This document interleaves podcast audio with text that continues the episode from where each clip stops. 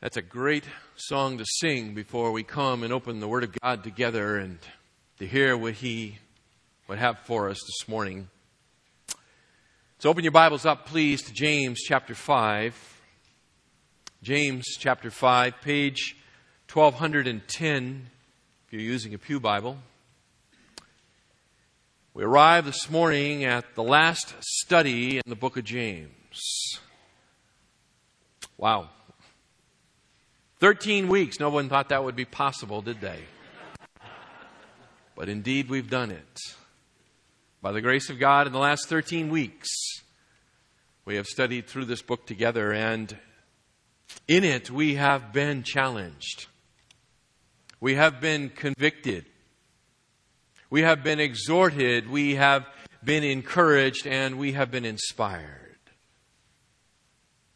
that the faith that we hold so dear and true might show itself through our hands and our feet as we go through life, living out the gospel of Jesus Christ. That's what James would have for us. He's covered a number of topics in these five short chapters. He has spoken to us about suffering, he has spoken to us about compassion. He has spoken to us about the dangers of divisions and conflicts. And he has pinned our ears back with regard to the uncontrolled use of the tongue. James has spoken very clearly to us these last 12 weeks. This morning, by the grace of God, will be no different. The topic this morning on the mind of James and on my heart and mind too is the topic of prayer. James will close out his letter to us talking about the importance of prayer. And in particular, the importance of prayer when the church is experiencing hard times. Hard times. James was a man of prayer.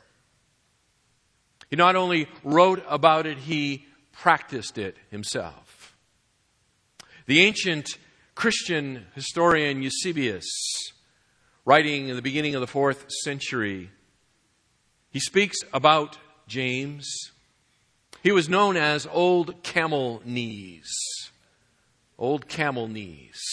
And Eusebius tells us that's because calluses had built up on his knees from the extended amount of time he spent on his knees praying for the redemption of his people, Israel. This man practiced what he preached. Beloved, nothing connects us with the sovereign God of the universe like prayer. Like prayer. That's because prayer demonstrates our complete dependence upon God. When we go to Him in prayer, we are proclaiming the reality that we need Him to intervene. It's also one of the most difficult activities in the Christian life, isn't it? It's difficult. It requires spiritual discipline. It requires faith. It requires humility and it requires perseverance. And all of these things rage against us and seek to snuff out our time in prayer. If we're candid with each other, for many of us, prayer is not our first resort, but our last. Once we have expended all of our ingenuities and all of our energies, all of our thoughts and plans and efforts, well, there's nothing left to do. I guess we must now pray. The New Testament would have us do just the opposite. Just the opposite.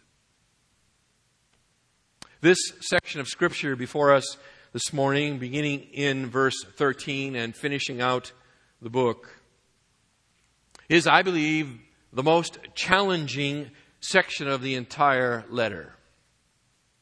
There is a lot of difference of opinion as to what exactly James is talking about and what he means by what he says in this final section of the book. Over the years, there have been a number of conflicting interpretations.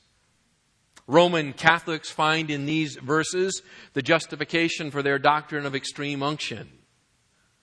And while we rightly reject that interpretation, we as evangelicals do not have a single and unified interpretation of this text for ourselves. There's a fair amount of difference of opinion. We are at odds with one another with regard to whether the passage is talking about spiritual or physical healing. There are differences of opinion among good and godly men over whether the healing is in the context of chastisement or whether it is merely physical illness in general. So we're not sure, at least in a unified way, whether the passage is talking about spiritual healing or physical healing. We're not sure whether the context is physical illness in general or spiritual weakness in general or whether there is a context here of divine chastisement. There is not a unified opinion. In light of these conflicting interpretations, and the fact that a third of you with your MacArthur study Bibles already think you know what it means, and I'm about to launch into an exposition of this passage which will diametrically conflict with what you're holding on your laps. I do so with a fair amount of fear and trepidation. I always check the MacArthur study notes because I know if I'm going to significantly deviate, I will hear about it. Right? So rest assured, I am aware. I'm aware, and I have the most, utmost respect for Dr. MacArthur, but I just can't get there. So I will offer you this morning what I believe the passage is talking about. I offer it to you as my suggestion of what I think the text is saying. I believe the interpretation fairly handles the issues involved. I also reserve to myself the right, upon further study, to come back and amend my conclusions. How's that? So, with all of that as a preamble, let's take a look. The outline of the passage for you this morning is relatively simple. Three prayerful responses, three prayerful responses that we should imitate when difficulty arises in the church. That's the way I'll break it down. The first response to the difficulty in the church is personal prayer. Personal prayer. And we see it here in verse 13 Follow along, please, as I read. Is anyone among you suffering? Stop right there. Is any among you suffering, James says.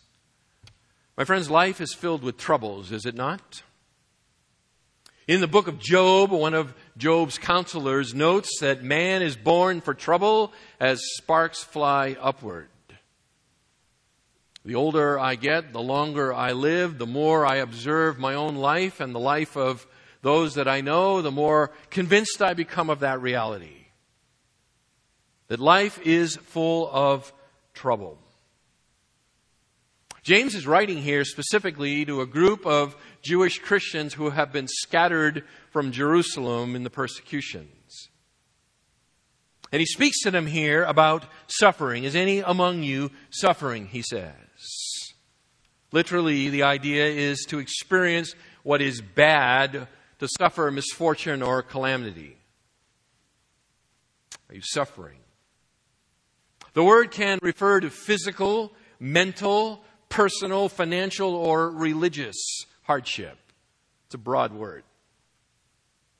Cognate form of the word appears in verse 10 of the same chapter where it speaks there of the prophets who suffered.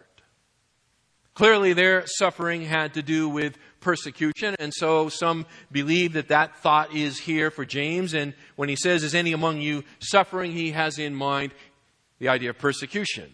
Meaning, is any, of, any among you suffering persecution? And that's possible, to be sure.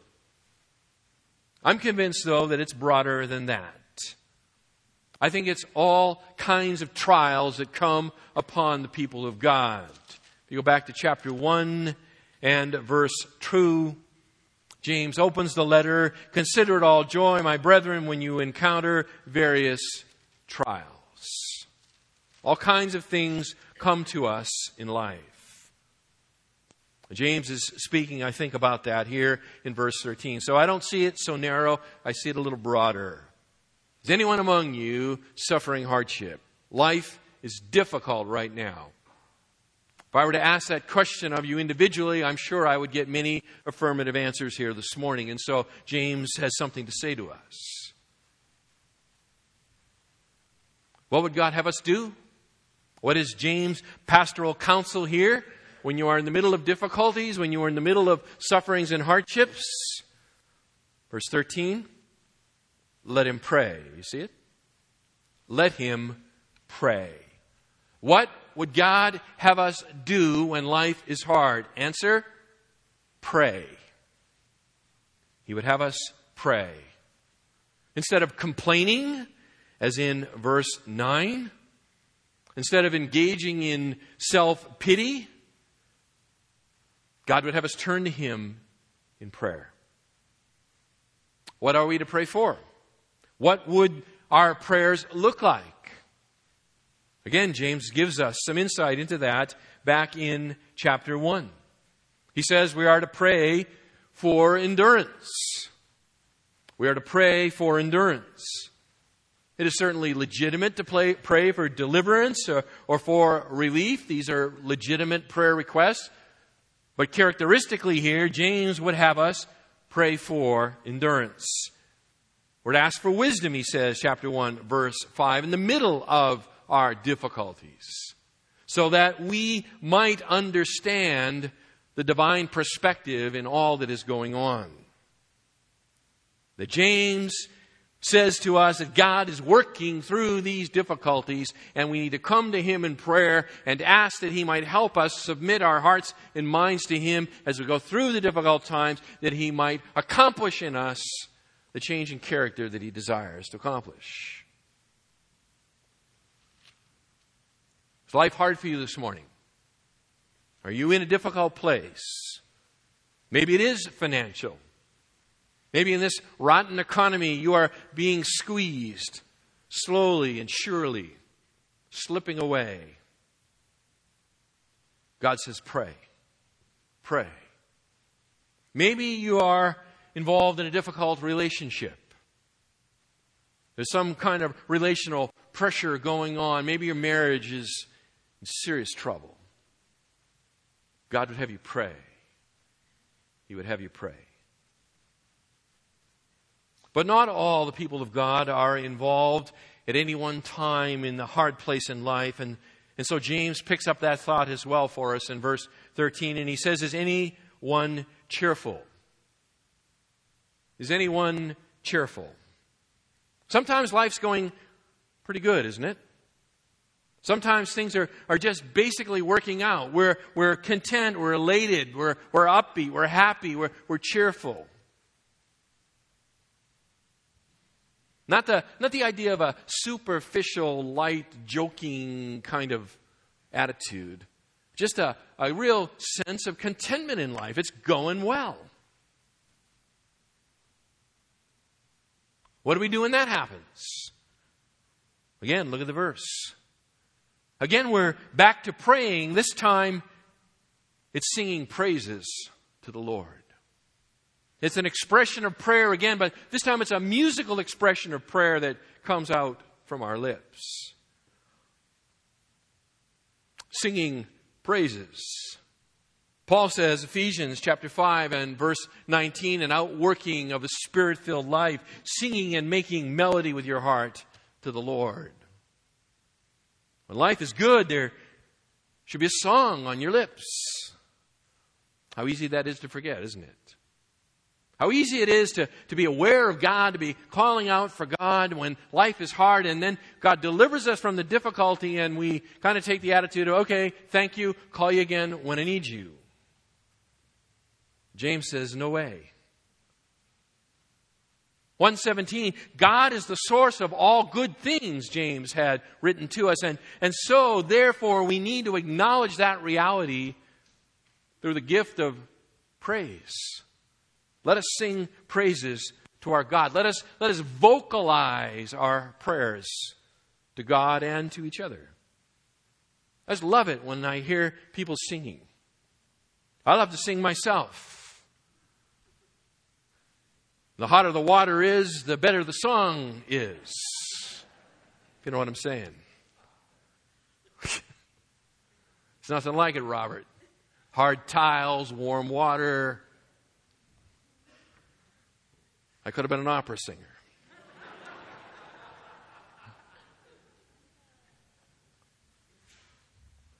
You know, it's really good to have a song in your heart to teach your children to, to vocalize the praises to God. Just love it. Walking around, hearing people. Many times they're not even aware of the fact they're singing. It's just, it's just coming out. It's a heart that is overflowing with cheer, love for God. It's exactly what James would have us do. You cheerful this morning. If you're cheerful this morning, sing it out. Sing it out. We're going to have one more opportunity to sing we finish preaching here and let her rip. You know, just sing it out.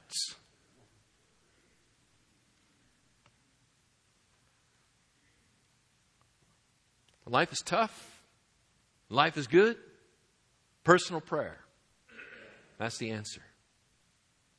James goes on now to address really the core of the passage and the, the place of the greatest controversy among interpreters, verses 14 through 18. I've entitled this section Pastoral Prayer. This is a, another response to difficulty. It's pastoral prayer. Let me read the text for you. Is anyone among you sick? Let him call for the elders of the church and let them pray over him anointing him with oil in the name of the Lord. The prayer offered in faith will restore the one who is sick, and the Lord will raise him up. And if he has committed sins, they will be forgiven him. Therefore, confess your sins to one another and pray for one another so that you may be healed. The effective prayer of a righteous man can accomplish much. Elijah was a man with a nature like ours, and he prayed earnestly that it might not rain, and it did not rain on the earth for three years and six months. And he prayed again, and the sky poured rain, and the earth produced its fruit. Wow. I think the best way to approach this passage is to set it up with some general observations. So that's what I would like to do with you this morning is before we plunge into its interpretation, let's just make some observations of the text. I think that will help set us up for the right answer here. There are a number of observations we could make. First, let us do this. Let us observe the fact that all the major Bible translations treat the two Greek words here in verses 14 and 15, translating with the English word sick. So all of your major English Bible translations have landed on the idea of sickness. Sick. Furthermore, in verse 15, you'll see the word, the prayer offered in faith will restore the one who is sick you look in the margin of the New American Standard, you will see that the word, the Greek word here, could also be translated as save. Could be translated as save. Thus, you understand those who want to see this as a spiritual uh, illness that needs dealing with. But the usage of these words, translated here, sick and the word restore, are used in the Gospels, and this is the important thing, I think. They are used in the Gospels almost overwhelmingly to refer to physical illness and physical recovery. So hang on to that thought. They're used in the Gospels to speak of physical sickness and physical recovery. Furthermore, just observing the text here a little bit, verse 14, it talks about anointing him with oil in the name of the Lord. You see that? The anointing of someone who is weakened or sick appears only in one place in the New Testament other than this. It's Mark chapter 6 and verse 13, and there it is used in the context of physical illness and healing again. Now, James is the earliest New Testament writing. It's the earliest. James is also the stepbrother of the Lord Jesus Christ. Beyond that, it is clear to anyone who reads James and has read the Gospels that there's a lot of similarity between the two in terms of concepts and vocabulary. They talk about many of the same issues, and they talk about them using somewhat identical vocabulary.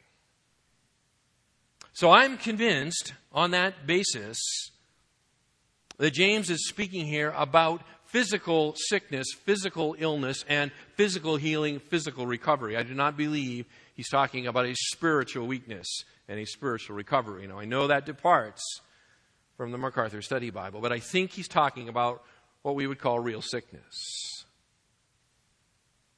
I feel like I'm on pretty good ground here. As I said, most of the English, major English Bible translations translated in the same way. So, not too far out on the limb. Number one. Number two, observation. Sickness and sin are woven together in this passage. Verse 15, it says, the end of the verse, if he has committed sins, they will be forgiven him. Verse 16, it says, confess your sins to one another. Verses 19 and 20 also deal with restoring someone who is wandering away into sin. It says at the end, verse 20 will cover a multitude of sins. So there is sickness, bodily sickness going on, and there is sin. The concept of sin appears over and over again in the passage. So both of these ideas are here together in this passage. Now we know for sure that the Bible teaches us that we should not assume that all sickness is a result of sin. Correct?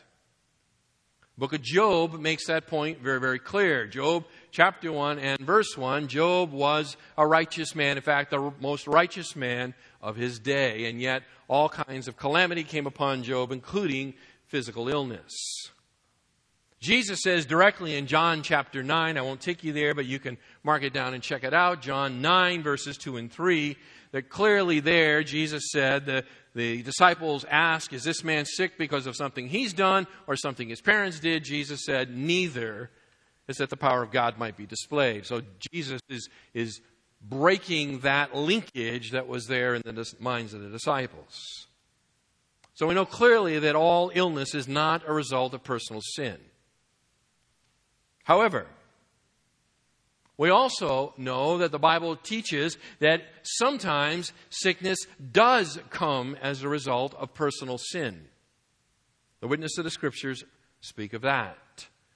We mark them down, check them on your own. John chapter 5 and verse 14. Very clear statement in 1 Corinthians chapter 11 verses 27 and 30. There, the context is communion, and that's important. We'll circle back to that. But there in, in the communion celebration, Paul says, Because you have failed to discern the body rightly, some of you are sick, and yea, some of you have died. So sin, illness, death related there in 1 Corinthians 11. Psalm 32, verses 3 and 4 David speaks about while he was in his iniquity that all kinds of physical afflictions came upon him. So there are places in the scripture that speak about sin and sickness, and in fact, sickness as a judgment upon sin. So while all sickness does not result from personal sin, some sickness does result from personal sin. Here in this passage, the connection between sin and sickness seems to me to be particularly close, being mentioned repeatedly in just these few verses. Came across an interesting quote from a Bible commentator with regard to this, so let me read it to you. He says, and I quote, In Jesus' day, people over spiritualized illness. Many assumed that all tragedy and disease were direct consequences of sin. Today, in the West, we despiritualize illness. We believe microbes and defective genes cause all illness. We deny a link between sin and illness, except in obvious cases such as cirrhosis of the liver and sexually transmitted disease. In fact, he goes on to say, we need to re spiritualize illness, for the scripture often links sin and illness. I thought it was a really interesting insight. What he's saying is that in Bible times, there was too much linkage. There was an immediate assumption if you were sick, it was because you had sinned. And in fact, many parts of the world, and in the third world in particular, that kind of linkage still exists very closely. We here in the West, we reject all of that. We're so scientific about such things. We are so materially oriented in our outlook on life. We have sort of locked God out of the box and so we are looking for a natural, materialistic explanation for every single thing. And so, in many cases, we deny the spiritual linkage between sin and sickness. The author says we ought to think more carefully about that and we ought to re-establish, or as he says, re spiritualize illness. We ought to consider the possibility that sin may actually lie at the cause of some illnesses. Now, if that sounds foreign to your ears, that is merely proof that you have been thoroughly westernized and that you have been thoroughly transformed in your thinking to be a naturalist and to deny the supernatural. So, the linkage here, my second observation, between sin and sickness leads me to my third and final pre observation before we interpret. And that is drawn from the illustration beginning in verse 17, 17 and 18 of Elijah. The illustration of Elijah. Elijah's prayer is drawn from 1 Kings chapters 17 and 18. In that section of scripture, Elijah announces that the land will not have any rain upon it. It will suffer under drought for three and a half years. He then prays, and the drought is broken. The rain pours forth onto the ground, and the ground becomes fertile again and pours forth its fruit. James reaches back into the Old Testament and he draws that illustration forward to illustrate what he is teaching in verses 14 through 16. So the illustration in 17 and 18 is supposed to illustrate the lesson of verses 14 and 6 through 16. And so that's an important thing to remember. Now it says, verse 17, that Elijah was a man with a nature like ours. That is, he was merely a man. That is important. He had been so revered in Jewish society that they thought he was kind of a half step above the rest of the mere mortals. And so James is reminding everybody no, no, no. He is just a man like you or I. He's a human. And that's important when speaking of the power of prayer. His spectacular prayer here, the prayer of judgment that, uh, that Elijah prayed, and the judgment fell, it came in response to the prayer of a mere mortal man. A mortal man prayed, and God poured out judgment. A mortal man prayed again, and God lifted the judgment. So we don't want to miss that. But I think the illustration is talking more than just about the effectual prayer of a righteous man. The idea that when you pray hard, God responds. I think there's more to it than that. There are a number of different examples that James could have lifted from the life of Elijah, but he chose this one. He chose this one. And this is really a very fascinating vignette from the life of the prophet Elijah. What is it about this account in the life of Elijah that, that sheds additional light on the topic of, at hand here in verses 14 to 16? And I think the answer to that question lies in an understanding of the Old Testament covenant, the Mosaic covenant. In the Mosaic covenant, when God made a covenant with his people Israel, there at Sinai and he, he took them into the bond of that covenant, he promised his people that if they would obey him, he would bless them and he would bless their land. But if they refused to obey him, if they turned to the idols of the land, that he would pour out judgment upon them. He would afflict their land with diseases, including drought. Deuteronomy chapter 28 verses 23 and 24. Let me read it to you. Moses writes, And the heaven which is over your head shall be bronze, and the earth which is under you iron. The Lord will make the rain of your land powder and dust. From heaven it shall come down on you until you are destroyed. That's the section at the end of Deuteronomy where the curses of the covenant are laid out for the nation of Israel should they refuse to obey. And one of the curses of the covenant is drought. It's, it's disease upon the land in the form of drought. Second Chronicles chapter 7 verses 13 and 14 God tells Solomon what to do when the nation is experiencing this kind of judgment. He says, and I quote, God speaking to Solomon, if I shut up the heavens so that there is no rain, and my people who are called by my name humble themselves and pray and seek my face and turn from their wicked ways, then I will hear from heaven and will forgive their sin and will heal their land. Second Chronicles 7, 13 to 14, a passage that's been hijacked by many that should remain in its initial context for a proper understanding.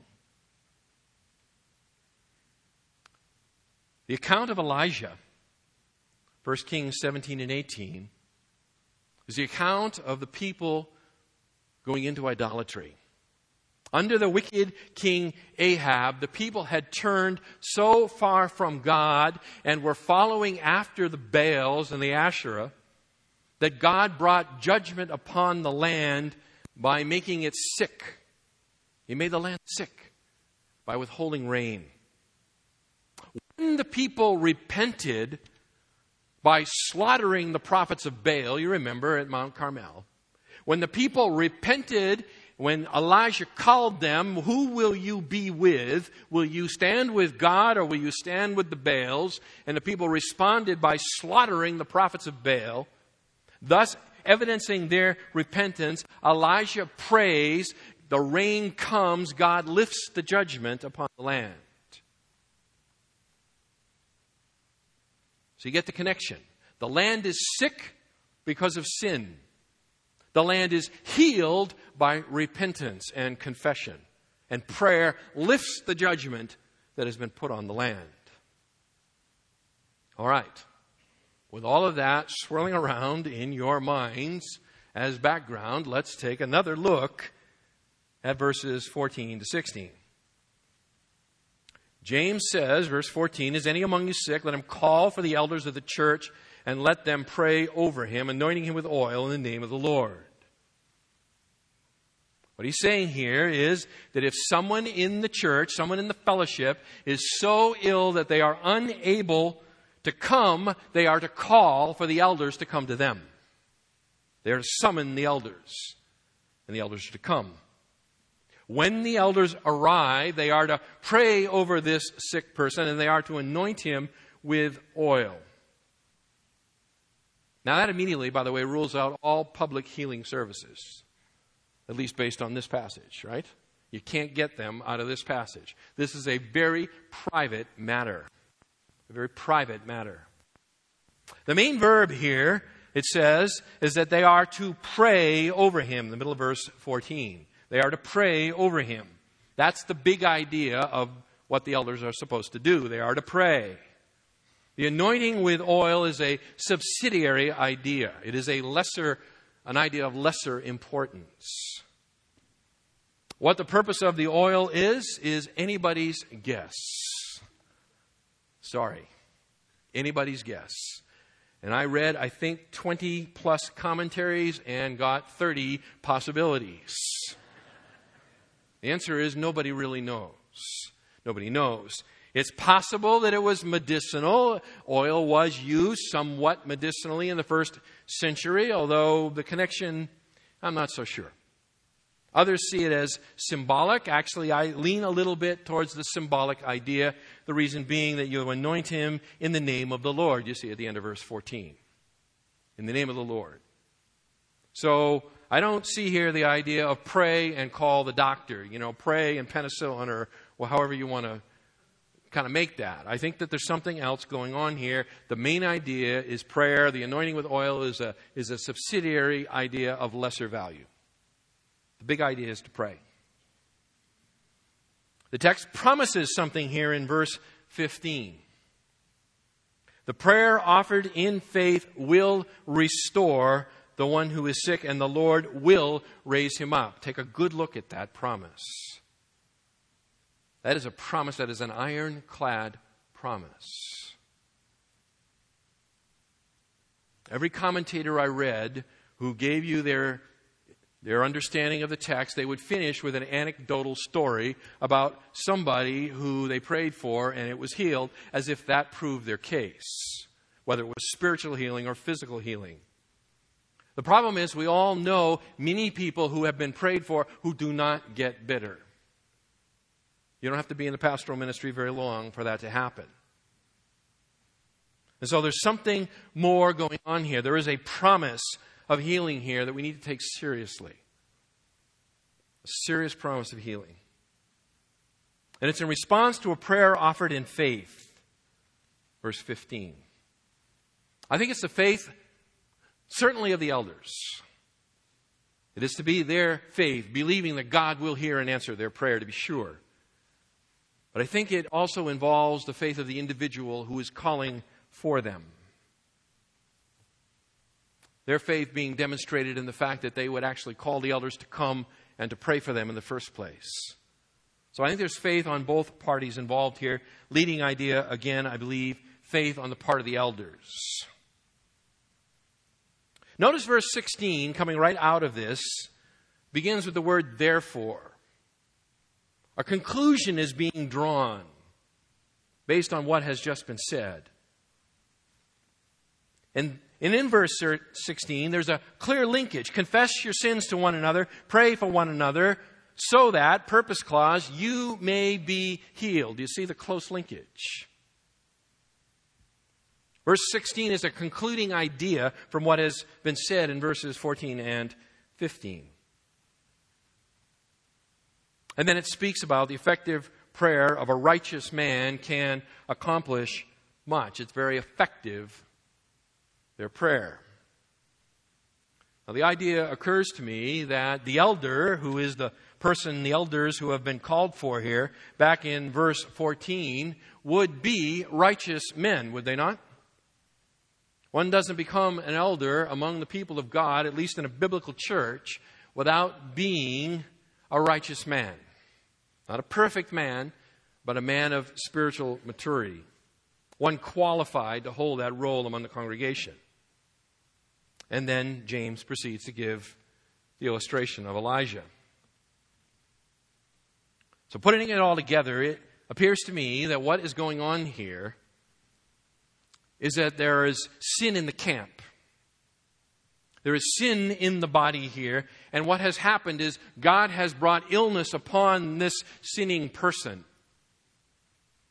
And this sinning person is now so incapacitated by the chastisement of God that has come upon them for their sin that they are unable to come to the elders to repent, but they must now call for the elders to come to them. Possible even that they have been put out of the fellowship, according to Matthew chapter 18. That idea is possible as well. In the condition of their failing health, they come to a place of repentance. And so they call for the elders to come and to pray over them and to anoint them with oil. They confess their sin and they receive the lifting of the judgment of God and they are healed.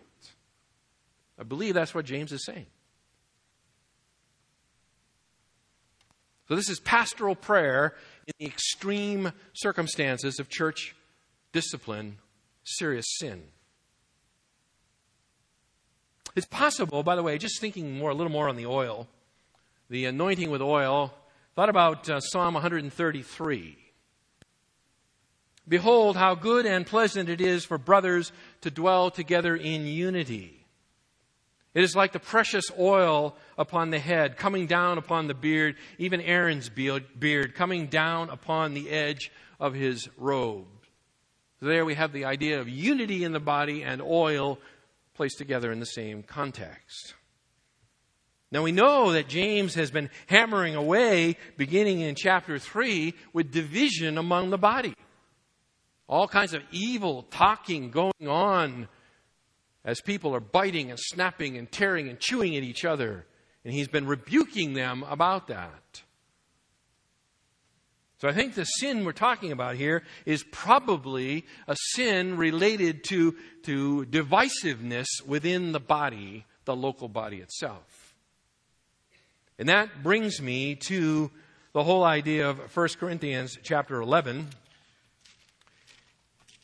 So I'll refer you there just to remind you. 1 Corinthians chapter 11,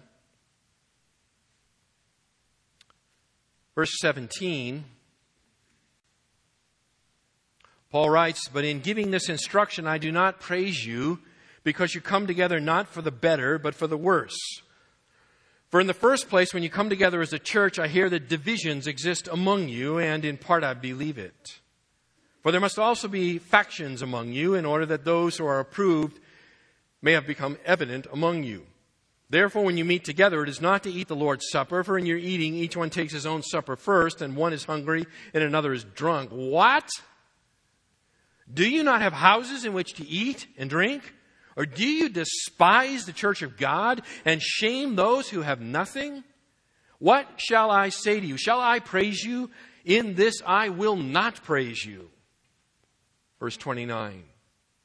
For he who eats and drinks, eats and drinks judgment to himself if he does not judge the body rightly. For this reason, many among you are weak and sick, and a number asleep.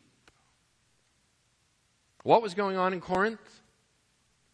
Is that the, those within the body, when they came together to take that memorial meal, which was to celebrate their unity in Jesus Christ, it had become an opportunity for them to fight and bicker and show off and, and, and demonstrate pride and arrogance with one another.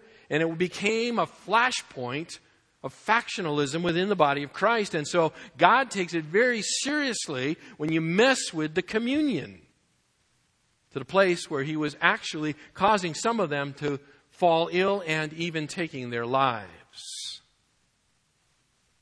So Paul says, listen, when you come to communion, you better make sure that you are right with one another in the body.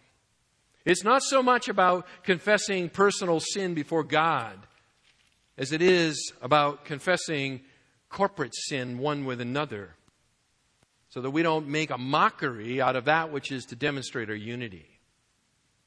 Back to James 5.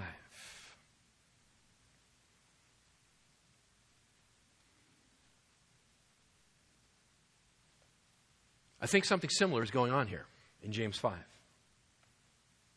Now, by the way, the uh, one another language, I need to speak to that very briefly. Verse 16 Confess your sins to one another. How do I explain the one another language? I explain it in this way. I believe that James, writing for someone who is outside and over these churches, is writing to them, and the one another concerns the elders and the members of the worshiping community. That's the one another. And James is speaking to them from outside, and, and thus he can phrase it that way confess your sins to one another, people to the elders pastoral prayer. That leads to the third and and final response, verses 19 and 20. I'm calling it pursuing prayer. Pursuing prayer. My brethren, if any among you strays from the truth, and one turns him back, let him know that he who turns a sinner from the error of his way will save his soul from death and will cover a multitude of sins. Here, James is, is widening his, his teaching to the body here to pull everybody in. He's been speaking earlier to the elders in a very specific situation of what they're supposed to do when someone is suffering illness because of divine chastisement. Now he widens it to include all of us and says, This is how you all are to respond when someone is wobbling or someone is straying away from the truth. The whole congregation is to be part of the restorative process. One of you, do you see it? Verse 19, my brethren, speaking there of in a term of affection for the believers, if any one among you strays from the truth. That is, he wanders away. He strays away. It's like a metaphor of a sheep who has wandered from the sheepfold. This wandering may be inadvertent or it may be willful. It may be by accident or it may be by intent. It doesn't matter. James doesn't seem to call it out. Whether it's accidental that you have strayed from the truth or whether you are deliberately turning and walking away from God, in either case, we are to come after you. We're to come after you. strayed from the truth, verse 19. The path of truth.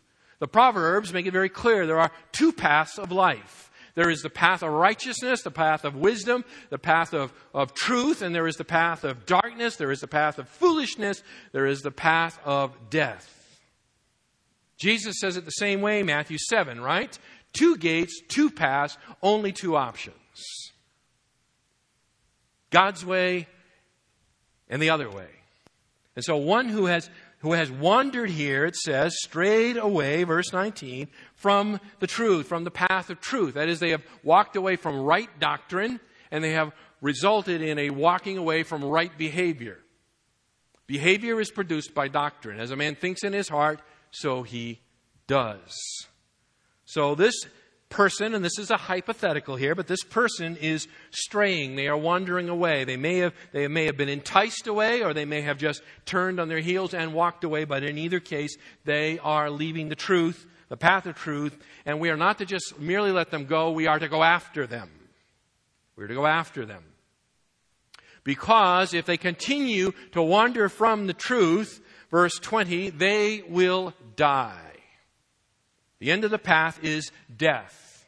Behind the door of the prostitute's house, the harlot's house, that looks so inviting to the young man, he opens the door, he walks through, and it's a direct mine shaft down to Sheol, the writer of Proverbs tells us. It is death to go through the door, it is death to leave the path of life. It produces death. Verse 20. Let him know he who turns a sinner from the error of his ways will save his soul from death. Possibly physically killing him, physical death, 1 Corinthians 11:30 that we read, and certainly spiritual death. If one strays from the path of truth and continues to walk and never turns, never comes back, my friends, they are headed to hell. They are headed to hell. It is the path of destruction. It is the path of destruction. Now, throughout this entire letter, James has been hammering away saying that true faith produces good fruit. True faith produces good fruit. A lack of good fruit betrays any claim to saving faith. That's what James would say to you. James would say, I don't care what you say you believe, show me what you believe and show it to me with your life of righteousness.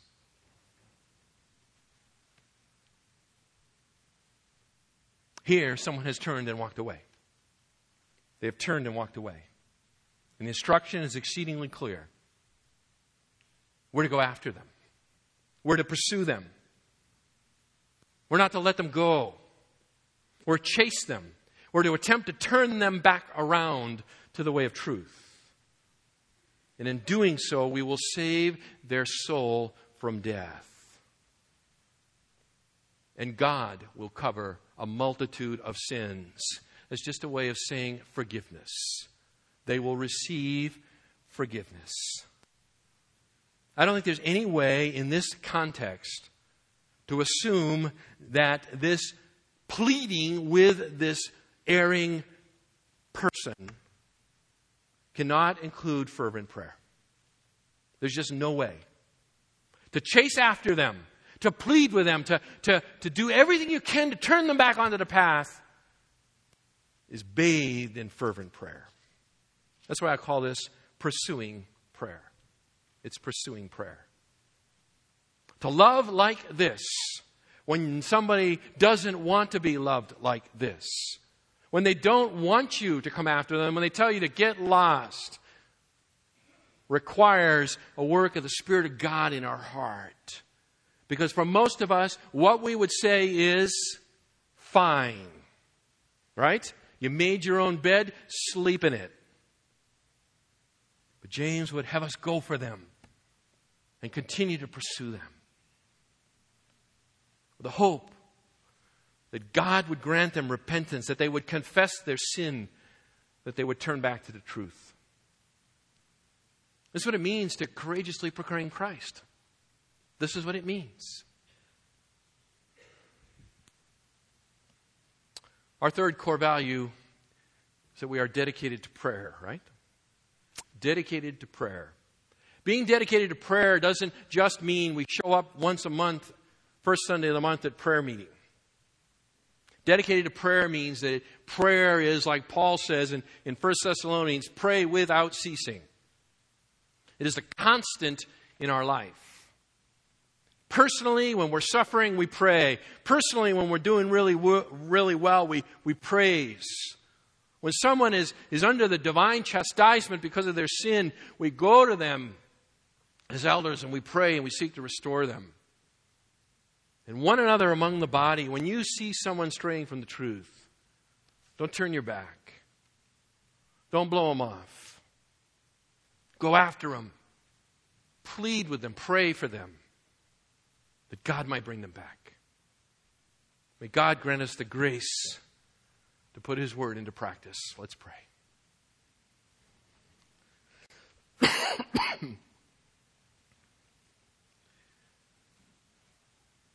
Our Father God, I thank you for these 13 short weeks in the book of James. Our Father, we have been confronted every single week there hasn't been a single week that we could cruise, that we could check out, that we could put it on autopilot. Reading the book of James is, is like going three rounds with a heavyweight prize fighter. Father, we're a bit battered and bruised. But we rejoice that the, the wounds come from one who loves us. That they are the blows of one who seeks to turn us to the truth. So, Lord, we embrace what you have to say to us. We embrace, our Father, the conviction. We embrace the challenge. We embrace the admonitions. Oh, Lord, we embrace your grace that seeks us out, that transforms us, that has saved us and is continuing to save us moment by moment and day by day. Oh Lord, we rejoice in what you're doing in our midst. We rejoice in what you're doing personally in our hearts. Oh Lord, we thank you for your tender love through Jesus Christ, our Savior. For it's in His name that we pray. Amen.